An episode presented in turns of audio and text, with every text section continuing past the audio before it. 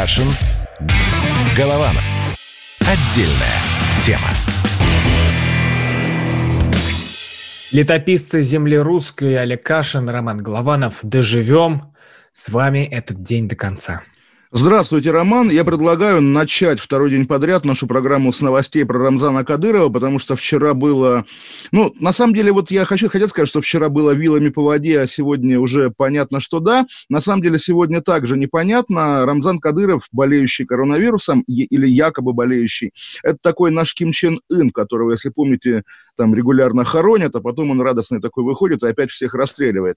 Здесь то же самое. Вчера прошла информация, сегодня база дает подробности. Вы, наверное, видели это видео, оно совершенно инфернальное, если исходить из того, что действительно он после этого заболел, как он посещает в красной зоне больницы в Урус-Мартане, посещает э, главу района, который там заболел, на Кадырове вот этот полупрозрачный халатик, который мы обсуждали вчера в контексте вашей тульской медсестры, и маска, э, еле-еле прикрывающая бороду. То есть вот он в такой амуниции, в общем, абсолютно ничего не защищающий, подходит к человеку под аппаратом ИВЛ, обнимает его, потом еще раз обнимает. В общем, да, и борода торчит. В общем, если действительно как бы он заболел, то удивляться здесь нечему. И дальше там писали, что он мало того, что заразился, еще и думал, что это просто ОРВИ, когда появились симптомы, и уже в тяжелом состоянии его увезли в Москву. Ну, слушайте, интересная история, на самом деле. Я э, оставляю какой-то шанс на то, что все это какая-то большая медийная мистификация, потому что, ну, тоже, знаете, когда у нас чиновники болеют такого ранга, то обычно новость как бы какая? Вот там такой-то заболел, потом такой-то выздоровел. Это уже не производит впечатления такого, а, все, все заболевают. Но если у Кадырова прям такое серьезное, слушайте, давайте наблюдать, прям интересно. А, как вы думаете, что будет дальше вот из всей этой истории? Слушайте, ну я думаю, Кадыров столько стоит для российского государства, что они костьми лягут, но его спасут. Вы знаете, вот тоже я неоднократно говорил по поводу того, что Путин, наверное, должен быть суеверным, богобоязненный Путин, и все эти знаки, которые невидимая рука пишет ему на стене, срыв парада, срыв э, голосования по Конституции, они, конечно, должны вгонять его в какую-то печаль. И Кадыров, конечно, вот в том же ряду, что и Конституция, что и День Победы, для для него человек, который, которому он, по сути, 16 лет назад заменил отца, человек, который символизирует его первый и такой краеугольный успех, замерение Чечни, теперь вдруг оказывается беззащитен перед коронавирусом. Это, собственно, я думаю, любые неприятности с Кадыровым будут для Путина травмой. Важно понимать, и мы регулярно сами в эту ловушку попадаем, что вот когда говорим Кадыров, диктатор чеченский, там я говорю, ладно, э, не слушается Москву, все его боятся. Нет, Кадыров это рука Владимира Путина на Кавказе. Естественно, есть человек, которого Кадыров боится, которого он слушается, это Владимир Путин. Кадыров такой чеченский аватар Путина, поэтому здесь как раз не этот бородатый мужчина заболел, а буквально часть души Владимира Путина заболела на наших глазах. Видео, действительно, я повторяю, шокирующее, оно доступно и у меня в Фейсбуке, и на каналах издания «База». Ну, вы сказали, что э, вот это суеверная история, перенос парада, перенос поправок по Конституции, точнее, голосованию, а говори, говорили, что сегодня должен объявить Владимир Владимирович, что вот, вот э, дата и парада и поправок. Но не, не объявил, не но уже утечки пошли, да, что с 1 июня специалисты из Беркомов начнут ходить по домам, как бы готовиться к голосованию, тоже вот к вопросу о карантине, к вопросу о коронавирусе. Как-то не похоже на то, что все по плану, да, потому что только что Собянин говорил, что, значит, надо продолжать, надо, надо быть жесткими и так далее. Потом вдруг Собянин это перестал говорить. Сегодня Воробьев отменил пропуска, знаете, да, то, то тоже события дня, уважаемые жители Подмосковья, при этом до 27 числа, которые выданы будут действовать, а потом, значит, уже можно без пропусков. И такое ощущение, что, да, э, желание во что бы то ни стало провести это голосование, а заодно и парад, оно перевешивает любые эпидемиологические э, прогнозы, перспективы, тем более, что на сегодняшнем медицинском собрании тоже вот какие странные сближения. Путин говорил Сан-Марино, Андорра, там самая высокая смертность, видели, да, и он так задумчиво, не знаю, есть ли у нас синхрон, так задумчиво ведущего сказал, что же у них там в горах. А значит, в горах у них, у них, у нас в горах еще Рамзан Кадыров и у нас Дагестан. Опять же, вот, наверное, тут ну, нужна плашка fake news, но сегодня я где-то на форумах дагестанских прочитал, что почему Дагестан болеет. Знаете, да, Роман, красивая версия, понятно, что она лживая, но очень красивая. Потому что иммунитет к коронавирусу советским людям привили аппараты газированной воды. А в Дагестане, к сожалению, они были только в Махачкале, а в остальных районах республики не было. Поэтому вот народ пил за копейку или за три копейки воду с сиропом, поэтому он не болеет. А в Дагестане ее не пили. А, по поводу Подмосковья э, отмена пропусков и что остаются рабочими только московские. Для чего это нужно? Э, я параноик, я конспиролог, я думаю, что они гонят к тому, чтобы к 24 июня уже все было снято, все было нормально. Они очень рискуют. Сам Путин сегодня сказал, что в октябре-ноябре будет новый всплеск заболеваемости, то есть вот такая уже перспектива. И как в этой перспективе, зачем вот это делать, я опять же очередной раз скажу, хотя иногда приходит, приходится им быть. К сожалению, наверное, не хочется быть, конечно, агитатором за вечный карантин, но, по крайней мере, агита- агитировать за последовательность действий власти нам никто не мешает, а власть явно ведет себя непоследовательно. Ну, мне кажется, что это не связано ни с поправками, ни с парадом, ни с чем таким. Это больше связано с тем, что народ уже озверел, сидя дома на карантине, на этом, э, у которого уже пора а, взять, брать и отменять. Есть такие поблажки небольшие. Вот каршеринг вот его разрешили, до этого он был за, запрещен. Почему? Что, теперь вот эти бациллы, они пропадут, что ли, если ты потрогаешь руль или там коробку передач? Да нет, ничего не пропадет, все так же и будет. Но почему-то вот сейчас разрешили, а до этого нет. Почему тоже с точки зрения, с точки парки, зрения... где люди могли бы просто погулять и также соблюдая дистанцию? Но почему-то парк вот напротив меня закрыт. А зачем-то заставляют ходить в перчатках, причем даже в подземных переходах и там на станциях и в магазинах магазинах, хотя это не отменяет того, что перчатки нужно мыть. И ты потрогал там этими перчатками все, плюс телефон. Телефон-то тоже надо протирать, когда ты его грязными руками потрогал. Продукты надо опрыскивать, не надо. Ну, тут уйма факторов, но есть вот этот вот перчаточный режим. Мы сделали все, что могли. А давайте введем штрафы за то, что ты не побрызгал посуду курочку спиртом или пакет с соком, который ты принес на кухню. Но это уже бред совсем. Ведут, конечно, в роман мне сказали, я обратил внимание, да, я сегодня, правда, впервые за все время, но реально не протер телефон после магазина, это прям кошмар-кошмар. Сейчас вот мы закончим, я побегу его протирать. Это уже поздно. Вот, ну, уже поздно, наверное, да. Но смотрите, вот э, вы действительно про парки говорите совершенно правильно. Почему они не открывают парки? Просто из вредности такое ощущение. Есть же, наверное, какая-то нагнетающая составляющая, то есть специально цель этих решений, чтобы люди понимали, что все не в порядке. Но с каршерингом тоже соглашусь, вернее, не соглашусь. Я бы его, конечно, не разрешал, как бы это ни звучало, потому что, ну, представить себе, как ты садишься за руль после, там, 10 человек, сидящих, сидевших за этим рулем, из которых, ладно, там у половины коронавируса, а еще у половины туберкулез и гепатит. Наверное, сейчас не лучшее время для каршеринга, как, впрочем, и для общественного транспорта. Но, в общем, э, вы отрицаете, что это может быть связано с политикой, но, понятно, мы не можем доподлинно ничего утверждать, зато мы знаем систему приоритетов российской власти. И в этой системе, откровенно Нет, говоря... связано с политикой. Коронавирус уже это и есть политика. Это да, вот, правильно, правильно. Новый правильно. кандидат на выборах. Вот буквально. И новый кандидат на поправках в Конституцию все-таки. И на самом деле я продолжу свой тезис, что в системе приоритетов российской власти, конечно, благополучия граждан нет в принципе. Рейтинги президента есть, конечно, как важная вещь. Деньги, конечно, есть, то есть чтобы государство и люди во власти зарабатывали. А чтобы народ, как вы говорите, не зверел, да пускай звереет. Народ как бы у нас имеет право только безмолвствовать, поэтому звереть ему никто не запрещает. Почему? Вот э, когда мы вчера с Владимиром Николаевичем обсуждали тему масок, это что-то с чем-то творилось. А, комментарии, но они же звучали прямо в эфире, когда Владимир Николаевич посоветовал стирать маски говорит, по несколько раз, и люди говорят, ага, я получаю 15 тысяч, а ты мне предлагаешь маску стирать, вы буржуи, мы вас всех снесем.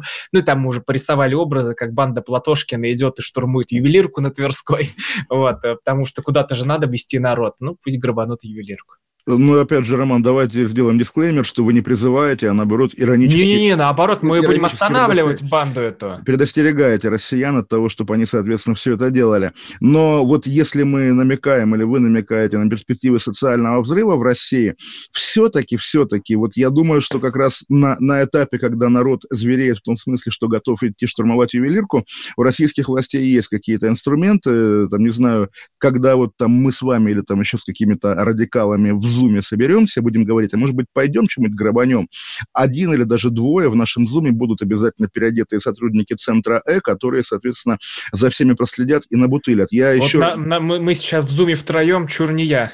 Ну вот буквально втроем. Вот интересно, кто у нас третий и какое у него звание. На самом деле... Денис, еще... походу ты попал. Денис, Денис, да, Дениса мы знаем, да. Так вот, все-таки, вот еще раз, друзья мои, действительно сейчас возрастает вот вероятность того, что появятся какие-нибудь агитаторы, которые будут говорить, а что, друзья, не пойти ли нам штурмом Кремль взять? Имейте в виду, что, опять же, такие агитаторы всегда оказываются сотрудниками российских силовых ведомств, которые всегда заинтересованы, чтобы разоблачить какой-нибудь заговор. Будьте осторожны осторожны не только в эпидемиологическом плане, но и в политическом. Да и это вообще глупо. Ну, что, как, какой Кремль вы штурм хотите брать? Ну, что это Московский, такое? Роман, московский. У нас, собственно, один Кремль настоящий. Знаю, вот у нас э, в Туле, э, когда выезжаешь из города, там есть такие красные ворота, и тут поселок Хомякова, и там э, такой тульский Кремль, он почти игрушечный сделан. Вот его только если штурмануть, ну и то приедет потом дядя Центр, лейтенант. Э, Росгвардия. Да нет, дядя лейтенант и тебя так это оштрафует. Может быть, даже и неофициально тебя оштрафуют, что потом больше ничего не захочется тебя штурмовать. Хотя его, мне кажется, штурмуют постоянно э, пьяные... Э, слово «абраганцы» — это ругательное, да? Да, Роман, вам ну, можно. тогда мне, да, да. мне можно. Да. Ладно, мы вернемся, я покажу, что мне можно. Каша. Голова. Отдельная тема. Как дела, Россия? Ватсап-страна! Это то, что обсуждается и то, что волнует. Это ваши сообщения в прямом эфире, в том числе и голосовые. Каждый будний день с 11 до 15 часов с Михаилом Антоновым. Эфир открыт для всех. Включайтесь. Радио «Комсомольская правда». Радио про настоящее. Кашин. Голованов. Отдельная тема. Кашин, Голованов к вам возвращаются, и мы к нам подключаем главную тему, с которой мы опять должны были начать, но не начали, потому что... А это мы так пыта, пытаемся быть оппозиционными, да, то есть мы начинаем не с Путина теперь, чтобы как бы Путину было обидно, или ему все равно, Роман, как вы считаете? Да, мне кажется, он э, уже давно переключился на другую волну, мы потеряли зрителя. Я думаю, его просто в бункере не принимает радио «Комсомольская правда». Итак, Роман, он сегодня сказал, что в октябре-ноябре будет новый всплеск. И еще что сказал?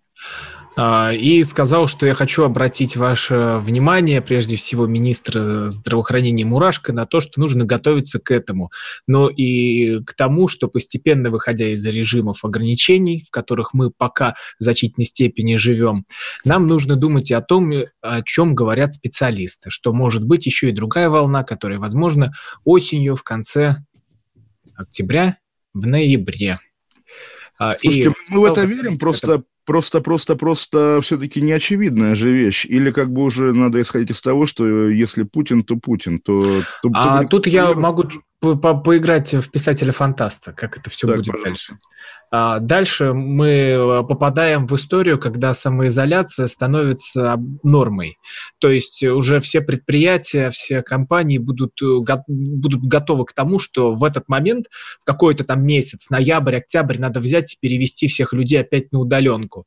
И как возникает какая-нибудь зараза, то начинается карантин. И теперь это станет такой частью нашей Причем жизни. даже, даже если сезонный грипп, да. А я хотел как-то социально выступить как фантаз, что из серии «Даже если осенью не будет вообще никакой заразы, но Путин сказал, что она должна быть. И вот, опять же, российская полиция будет выискивать людей, может быть, даже нарочно вкалывать им коронавирус, потому что есть указание исполнения майских указов, да, майские указы о коронавирусе. Слушайте, Роман, я не знаю, насколько это укладывается в нашу драматургию, я хотел бы проговорить про ополченца Щербака, или это мы позже сделаем. Давайте, Давайте сейчас. прямо сейчас. В Казахстане четыре с половиной года получил мужик из отряда Моторолы, который, собственно, давайте, чтобы в шпаргалку заглядывать, потому что там география, по-моему, в Челябинске схватили за, знаете, за что?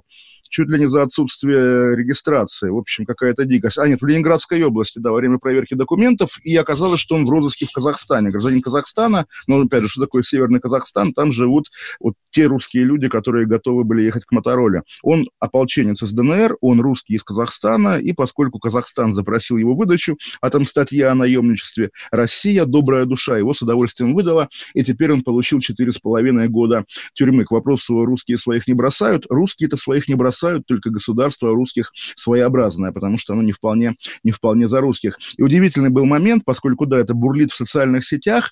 Вот я просто прочитаю, Роман, вслух маленький текстик, чтобы было понятно степень а, того, как трудно быть сегодня лоялистом. Это монолог депутата Госдумы Евгения Примакова в его фейсбуке, который был вынужден удалить пост в защиту Щербака, и вот он как это объясняет. Я пост, значит, пишет, удалил. Знаете почему? Сейчас объясню. Мы должны, да, мы должны защищать и вытаскивать воспитывать всех своих, по простому стайному чувству, по принципу плеча. Да, система сбоит, в ней много людей, которые таят и не таят злость и ненависть к нашей стране. Много людей равнодушных и подлых, да. Но ведь есть проект Russia Today, сколько людей они спасли, сколько им помогли. Есть Сергей Шаргунов. И от чего же это не наша страна? От чего же, откуда столько яростной ненависти и злобы в комментариях, которые машут черным все наше государство без разбора? Держите голову в холоде. То есть, как бы вы понимаете, да, российское государство сделало сделала конкретную гадость по отношению к человеку, но огульно его обвинять в бесчеловечности неправильно, потому что это льет воду на мельницу врага. Вот такое отношение как раз и, во-первых, усугубляет бесчеловечность государства и вообще все губит, потому что, ну что это такое? Реально человек, в общем, ну, плюс-минус за Россию воевал. Россия его переживала и плюнула э, своим казахским партнерам. Отвратительно, Роман.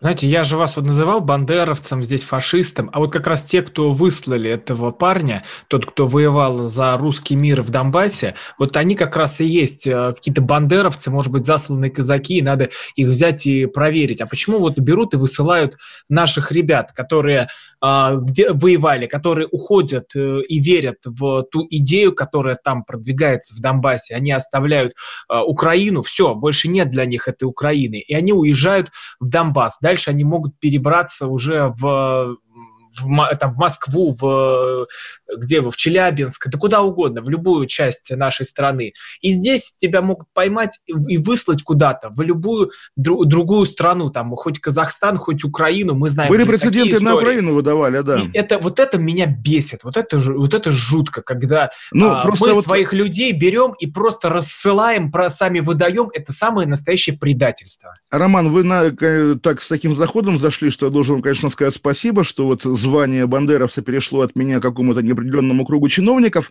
но все-таки, а вы всерьез считаете, что это какой-то разовый сбой системы и какие-то единичные, значит, чиновники-русофобы? Очевидно же, что это типичные чиновники. У стандартного чиновника нет души, у стандартного чиновника нет и не может быть солидарности с гражданами, потому что чиновник знает, что отчитываться он будет не перед народом, а перед вышестоящим чиновником. Поэтому, конечно, он заинтересован в том, чтобы делать все буквально против народа, потому что народ, народ для российского чиновника, конечно, бесспорный враг. Так вертикаль устроена, вот та, которая затрещала в дни коронавируса. И, конечно, сейчас, когда вот тот же Шергунов или еще какие-то люди говорят, что а давайте этого Щербака спасать, а уже никак не спасешь. Уже, как говорится, мышеловка захлопнулась, все, гражданин Казахстана сидит в казахской тюрьме. О чем мы будем обменивать у Казахстана? Ничего не будем, мы и так братские народы, как это называется. Сергей Шургунов очень крутой, мы вас поддерживаем. Но он один такой в Госдуме, понимаете, да, то есть даже уже вот шаг влево, шаг вправо, и появляются депутаты, которые в итоге стирают свои посты, потому что это может, соответственно, вызвать неправильное толкование. Проблема российского государства буквально в том, что оно всегда, выбирая между там м, хорошими отношениями с казахскими партнерами, а отношения эти всегда будут хорошими. Казахстан не есть, там, не знаю, Америка или Китай. Казахстан – это член нашего Евразеса, да, вполне такое по умолчанию дружественное государство. Но выбирая между Казахстаном и своими людьми, конечно, российская власть выбирает кого угодно, только не своих людей. Давайте к следующей теме. А, модератор паблика а, написала, что в Крылатском из детского дома вывозят тела. Якобы вот люди Дик, гибнут дико, от дико, коронавируса. Можно, можно я сейчас... Да, вот, да, конечно. А, женщина объяснила, что хотела привлечь внимание общественности, новых подписчиков. Вот ее допросил Следственный комитет. Давайте послушаем, как я... это все было. Модератор группы «Крылатская лайф». 8 числа, 8 апреля выложила видео, не проверив источники в правдивости видео о том, то, что на территории района Крылатская в детском доме номер 17 находились трупы или вывозили трупы, так сказать. Я, так сказать, просто опубликовала. Я не знала в правдивости этого видео. Вот, раскаиваюсь. И в дальнейшем не собираюсь быть модератором и уйду из группы. Ну вот э, ей без, может грозить э, три, года, три года, да. три года тюрьмы. Ну, можно, Олег, сейчас... Аня, вы объясните просто подвох какой. Ее заставили же, очевидно, да? Кто ее запугал или уже возбудили дело? Чего, что там? Извиняться кто заставил? То есть, вот Это понятно, Следственный что... комитет. Э, перепуганная женщина уже как бы находится в руках Следственного комитета, так? Но это вот допрос Следственного комитета. Что а, это? удивительно. Понял, понял. Это да. ролик допроса Следственного mm-hmm. комитета, это не что-то иное. Ну, вот тут какой момент? А, мы только вчера говорили, а, что не надо верить тому, что присылают в WhatsApp, потому что сейчас начинается какая-то просто неконтролируемая истерика. На, на тебя ролик, тут миллионы погибших, тут все, это переполнены морги у нас, и вот этот ужас начинает раздвигаться там по всем соцсетям. Вот эта женщина, оказывается, она модератором какого-то паблика, она все это видит, туда выгружает, думает, о, сейчас я на этом хайпану, о, сейчас я тут, может быть, а вдруг она хотела доброе дело сделать. Ну, тут вообще непонятно, тут мотивация просто непо- непонятна. И вот это все начинает распространяться, вот это ужас, ужас, ужас, и тебе три года. В общем, люди, не верьте тому, что вам присылают в WhatsApp, потому что эти родительские чаты, эти там э, классные часы, которые которые вы устраиваете в своих э, WhatsApp, они как раз и оборачиваются тем, что вы там занимаетесь глупостью, пересылая друг другу дурацкие дебильные картинки, и в итоге вот это все выливается в то, что Роман, человека могут... да, да, давайте тоже все-таки внесем немножко пояснения, да, что, конечно, эта проблема, ну, не исчезла бы полностью, но была бы меньше, если бы было какое-то бесспорное доверие официальным источникам информации. Когда официальные Нет, источники... Олег, это не в этом дело вообще. В этом буквально от м-м. недоверия м-м. возникает, возникает запрос на новую страшную правду в, WhatsApp. Когда, понимаете, когда вот Дагестан... Это вечное уже... недоверие. Это как да. и в Чернобыле, так и везде. Вечное разумеется, разумеется. И в Чернобыле были основания для недоверия. Всегда, когда что-то скрывается, всегда возникает какой-нибудь мужик мутный, который говорит, а вы знаете, какая страшная правда? Когда в Дагестане действительно скрывали э, реальную численность умерших врачей, естественно, вот нормальный дагестанец побежит и будет узнавать, что, оказывается, все дело в автоматах газированной воды. На, надеюсь, эту женщину не посадят, Надеюсь, трех лет э, тюрьмы ей не будет все-таки, но надеюсь хотя бы вот к такой уже явно испуганной, раскаявшейся модераторше э, генерал Бастрыкин, наш тоже вечный друг, наш советский гувер, проявит снисходительность, потому что, ну что ж такое, сколько можно сажать людей. Но от наказания, я думаю, она точно никуда не денется, потому что уже если поймали, если допрашивают, значит, точно что-нибудь да впаяют. Оправдывать ее тоже мы не собираемся, потому что она разместила и что вот какие последствия, тоже это ужас. Сколько людей сейчас там просто с ума сошли от... А, во э, всем виновата одна женщина, ну тоже это неправильно. Нет, нет, нет, мы не виним одну женщину. Я же сказал, во всем виновата дурость. Вот это вот... Посмотрите архивы российского телевидения любого за январь-февраль, что там говорили про коронавирус, тоже много говорили... А что, там а везде, а везде все хорошо, да? Нет, вот, говор... посмотрите наши нет, архивы. Нет, говорили, что это, не, что, это, что это не проблема, же. что он не опасен, что его придумали... Так, после новостей возвращаемся, и с нами будет Михалков. Каша. Голова. Отдельная тема. Андрей Ковалев. Простой русский миллиардер. В авторской программе «Ковалев против». Против кризиса Против коронавируса. Против паники. Против кнута, но за пряники. Я расскажу вам, как спасти свои деньги и бизнес в эти непростые времена. Помните, миллиардерами не рождаются, а становятся. Ковалев против. На радио «Комсомольская правда». По будням с 10 вечера до полуночи по московскому времени. Кашин. Голованов. Отдельная тема. Ну а теперь настоящий Кракен, его зовут Никита Сергеевич. Да, ну вы знаете, я не знаю, наверняка у вас под рукой есть синхроны его из сегодняшнего да. выпуска программы «Бесогон». Важно пояснить, да, ее прошлый раз сняли с эфира на «Россия-24», и вот следующий выпуск он уже запустил в Ютубе сам своими руками, и поэтому он там, собственно, как пишет телеканал «Царьград», смог рассказать всю правду без цензуры и без купюр. Давайте открою, послуш... секрет, открою секрет, э, ролики Бесогона были там постоянные. На канал я был подписан уже давно. Да, нет, я, я знаю, я, тоже, я тоже подписан много лет, я не смотрю, нет, я к тому, что просто на Ютубе без телевизионного эфира, да, он, соответственно, смог действительно развернуться, и сегодняшняя программа разошлась просто на какие-то народные уже мемы и так далее. Давайте слушать скорее. Давайте. Сначала Михалков, который ругает Познера. Господин Познер, Владимир Владимирович, нахрена вы меня тронули? Ну нахера вы вылезли со своим интервью буквально через несколько дней после того, как вы мне написали это письмо? Вы какое имеете право предлагать мой мобильный телефон неизвестным мне людям? Вообще вы... Что с вами случилось-то? Я думаю, что если говорить про вранье, то хотя бы часть из тех 7 миллионов с лишним, которые посмотрели нашу передачу, могут для себя сделать выбор. Доверять им человеку, который имеет три гражданства – Соединенных Штатов, России и Франции, или человеку, который имеет одно – всю жизнь имел. Учился, работал, работает. И дети его учатся, работают, и внуки тоже в этой стране. Поэтому про вранье я считаю, что вам лучше бы, как бы помягче сказать, промолчать.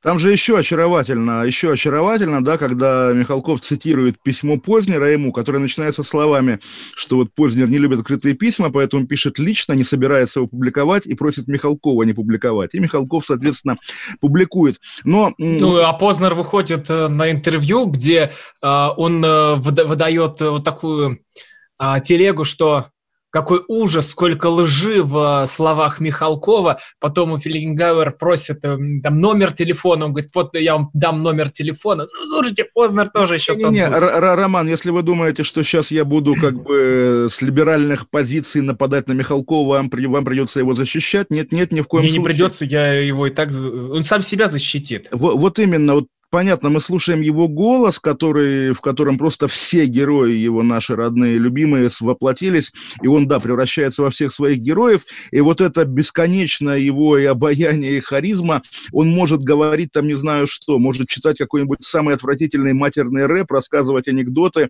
э, неприличные, похабные, снимать штаны, показывать нам свою, значит, задницу, да, естественно, меня это всегда будет умилять, потому что это наш Никита Сергеевич Михалков, когда говорят, он мал и он мал как мы и мерзок как мы. Нет, конечно, он мал как гений и мерзок как гений. Он, э, само очарование, он прекрасен. И когда он спрашивает главного редактора московского комсомольца... Не... А это мы сейчас перейдем. Давайте да, сначала да, Познера. Да, да, давайте, давайте это Познера. послушаем. Не, ну тоже вот перед нами Познер, перед нами Михалков. Я, по-моему, на, на, на каком-то примере, не помню, кого мы приводили в пример, спрашивал, вот если вам надо оставить ребенка своего, посидеть с кем-нибудь, вы с кем его оставите, с Познером или с Михалковым? Я, наверное, оставлю с Михалковым, но не более чем на один вечер, конечно, но при этом, да, с ним весело, с ним интересно. То есть это впечатление на всю жизнь. Я бы сам, конечно, остался с Никитой Михалковым, потому что, ну, как бы, как же иначе. А, тут еще, кстати, классное вообще начало всего этого было. Ну и, конечно же, началось. Вы знаете, вот этот либеральный говномет был включен на полную катушку.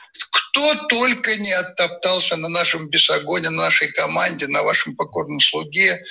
И какие-то, так сказать, мелкие сошки, но там среди них были и более крупные, вроде там Навального, Варламова, Филькенгауэр и многие другие. Но выделю я Знаете, вот э, когда он сказал либеральный говномет, уж простите, я думал, во, хорошее название для нашей программы. Ну, вы знаете, мне трудно упрекнуть и в либеральности, и в говнометности, Роман. Какие-то слова мы неправильные произносим в эфире все-таки, и приношу извинения всем детям и слабонервным, кто нас слушает. За Никиту Сергеевича Михалкова. Да, но, но, но все-таки вот моя мечта, да, буквально, хорошо, я там, не знаю, либерал, не вполне лояльной власти, там, кто угодно, называйте меня как хотите. Но если бы вместо вот тех циничных и, так сказать, бессовестных людей, которые в целом отвечают за продвижение государственной политики в медиа, в культуре и так далее, был Михалков. Но, кстати говоря, вот тоже давайте немножко снизим юмористический пафос нашей программы. Маленький момент. Э, Михалков, помимо прочего, да, он все-таки буквально вырастил нашего министра культуры, да, она, она с детства связана с его, как бы, семьей, с его окружением, э, Ольга Любимова, да, и вот вчера она, интересно, выступала в программе «Время», и меня немножко покоробило, когда она говорит, что, да, в интересах защиты пенсионеров, я уже заглядываю в шпаргалку, она вводит новые правила, гардеробщики в музеях не могут быть старше 60 лет, а сотрудники в залах, собственно, бабушки, не старше 60, 65 лет.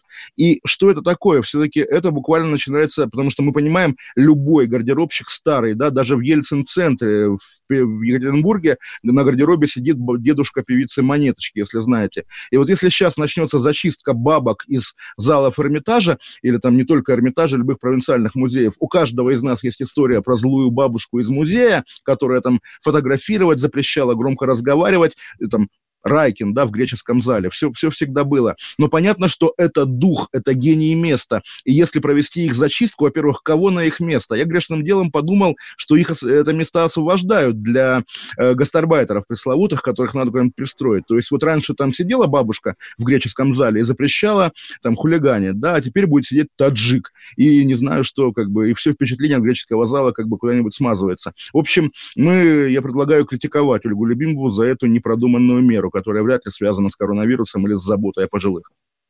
Теперь послушаем э, вторую часть Михалкова про Павла Гусева. Павел Гусев МК, да. Мне это абсолютно неинтересно. Паш, ты, ты, ты охуел, что ли? Ты с ума сошел? Ты вот так всерьез, будучи известным человеком, можешь назвать более 7 миллионов человек быдляком только за то, что они смотрят наши программы? Ну, прекрасно тоже, то есть, вот опять же, как будто бы сейчас зазвучит музыка, и он будет петь «Мохнатый шмель». Я говорю, серьезно, Никита Михалков, вот один из тех людей, не, один, не единственный на свете, но их там по пальцам перечесть, по моему, у меня одного пальца не хватает, который, что бы ни говорил, это вызывает, естественно, только нежность и только симпатию. Михалкову можно все. Михалков молодец, Михалков наше национальное достояние. Никита Сергеевич, если слушаете нас, не обращайте ни на кого внимания, гните свою линию. Да, понятно, план Даль Даллеса, на который вы ссылаетесь, это фальшивка, это выдумка, это фейк, но вы имеете право ссылаться на фейки. Опять-таки, эту тетку из Крылатского сажают на три года или грозит ей три года. Михалкову ничего не грозит, хотя набор, естественно, фейков в его программе просто зашкаливающий, но это искусство, это арт. И как бы представить себе Михалкова, идущего за решетку за эту правду, я, в принципе, тоже могу. Другое дело, что наше, опять же, государство, наша силовая его составляющая, она, поскольку к праву относится очень очень избирательно. Естественно, Михалков пока, по крайней мере, вне досягаемости российской полицейщины. И то, что он может говорить буквально все, что может себе позволить, все, что хочет, это, конечно, тоже вызывает восхищение. Вот даже там э, с нашей с вами, Роман, позицией, когда мы, ну, понятно, не обо всем можем говорить, потому что кругом цензура и все такое. А еще очень круто, как эта программа заканчивается. Давайте тоже послушаем чуть-чуть. Давайте забудем про все обвинения в конспирологии, в вранье и так далее, и послушаем умнейшего человека, достойнейшего врага, настоящего, до корней волос, человека искренне и самозабвенно ненавидевшего нашу страну. Это Збигнев Бжезинский. Он был главой комитета по международным отношениям в Конгрессе США и советником Барака Обамы. Однажды он сказал, что новый мировой порядок при гегемонии США создается против России, за счет России и на обломках России. Ну, дальше там пошла речь про э, мировое правительство, которое собираются создать американцы, и там заканчивается так, что, ну вот вы говорите, деду, у дедушки маразм, он поехал кукухой, но вы почитайте все это, послушайте. Это, когда, когда сам Михалков своим голосом говорит, что кукуха Михалкова куда-то уехала, это тоже, конечно, очаровательно. Ну, понятно, вот я... я не... Это я случайно. А, не, ну нормально, нет, на самом деле да, то есть вот э, понятно, что, наверное, мы весело об этом разговариваем, но, по крайней мере, действительно это важнейшее событие дня сегодня, потому что именно оно вызывает самые живые эмоции, живые чувства. И как он прекрасно тоже сказал, что если я что-то говорю, я доказывать не должен, а если вы говорите что-то противоположное, да, то, соответственно, вот вы и доказываете, разве не так? Это но это по закону, кстати, так, когда тебя ну, обвиняют, ты говорит, не, ты должны доказать, что ты виновен, а не ты должен доказать, что ты не Нет, виновен. а при чем, когда обвиняют? Нет, вот э, вы, вы приходите на экзамен, да, вы должны доказать теорему, а вы говорите, нет, я не должен доказывать теорему. Это вы, господин преподаватель, докажите, что теорема неверна. Вот так вот. То есть, ну, нормально. Э, здесь, опять же, нет, нету повода оттаптываться по либеральному на Михалкове. Михалков все равно масштабнее и интереснее всех, даже интереснее Владимира Путина, как бы это ни звучало. Помните же времена, когда хотели многие, чтобы Михалков был президентом России. Может быть, тогда история нашей страны пошла бы совсем в другую сторону. Ну, кстати, Павел Гусев сказал, что он не давал такого интервью Дели Шторм. Он говорит, что это вообще такое, я не мог такого сказать. А, вообще никогда об аудитории кого-либо не говорю, либо аудитория это нормально. И то, что мы с Михалковым давно знакомы и дружим. Там же был это разнос в чем, что как же да, так, Мы с тобой в баню ходили, да-да-да. Да. Мне интересно, а что на самом деле-то было? Давал он интервью или нет? Ну, нет, на самом деле это эпи- э, эпидемия безумия, конечно же. Каша. Голованов. Отдельная тема. Комсомольская правда. Живи настоящий. Живи настоящий. У нас настоящая музыка. Вызывает живые эмоции.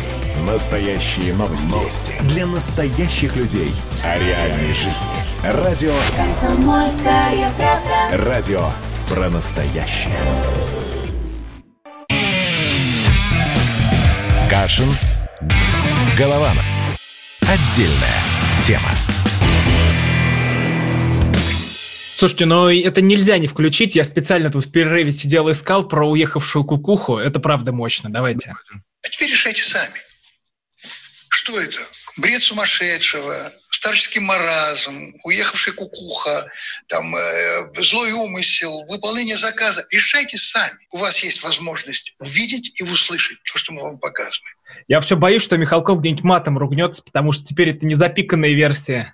А, ну, слушайте, на самом деле, я хочу сказать, что вот про кукуху и решайте сами, это должен быть девиз нашей программы. И, э, ну, программа при этом у нас, мне кажется, полезная и правильная. Вот про ту же амнистию, которая, да, сегодня в ЦИОМ провел опрос, опубликовал опрос на тему амнистии, нужна ли амнистия. Мы же об этом говорили тоже последние два месяца и в контексте пандемии тоже. И вот как раз не только парад провел Лукашенко, а Путин не провел, но и амнистию провел Лукашенко, а Путин не провел. А амнистия к 70 летию тем более победы, действительно большое важное дело, поскольку сейчас люди, как мы понимаем, э, сидящие в тюрьме, это абсолютная группа риска по коронавирусу. И действительно, если там одно СИЗО поражено, то там все поражены, и как бы с этим надо бороться. Вот, так э, если у вас под рукой есть роман цифры, давайте их произнесем, потому что что думает Россия? Да, каждый второй россиянин одобрительно относится к амнистии.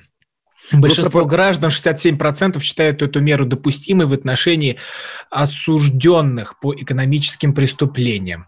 А, так, каждый в 50% э, хорошо относится к смягчению наказания или освобождению лиц, а, осужденных за преступления, а также прекращению уголовных преследований. Чаще это мужчины. Ну, в общем, цифры такие, что 67 за, Давайте так скажем. Просто тоже, на самом деле, поразительно, когда уже понятно, юбилей прошел победный, и как бы шум утих, вот давайте выяснять, как общество относится. Оказывается, хорошо. Ну, что поделаешь общество? Тебя, значит, просто раньше не спрашивали. Вот если, да, если они гонят с этим голосованием по Конституции, если они планируют парад проводить в июне, почему бы тоже не напомнить, господа, уважаемая российская власть, отпустите людей из тюрем, протестируйте их на коронавирус. Те, кто болеет, тех на обсервацию и в больницу больнице. Тех, кто не болеет, домой к семьям. Но хватит держать людей, хватит заниматься, заниматься пытками буквально, потому что это же касается даже не только сидящих осужденных, это касается и сотрудников ФСИНа, которые тоже, в общем,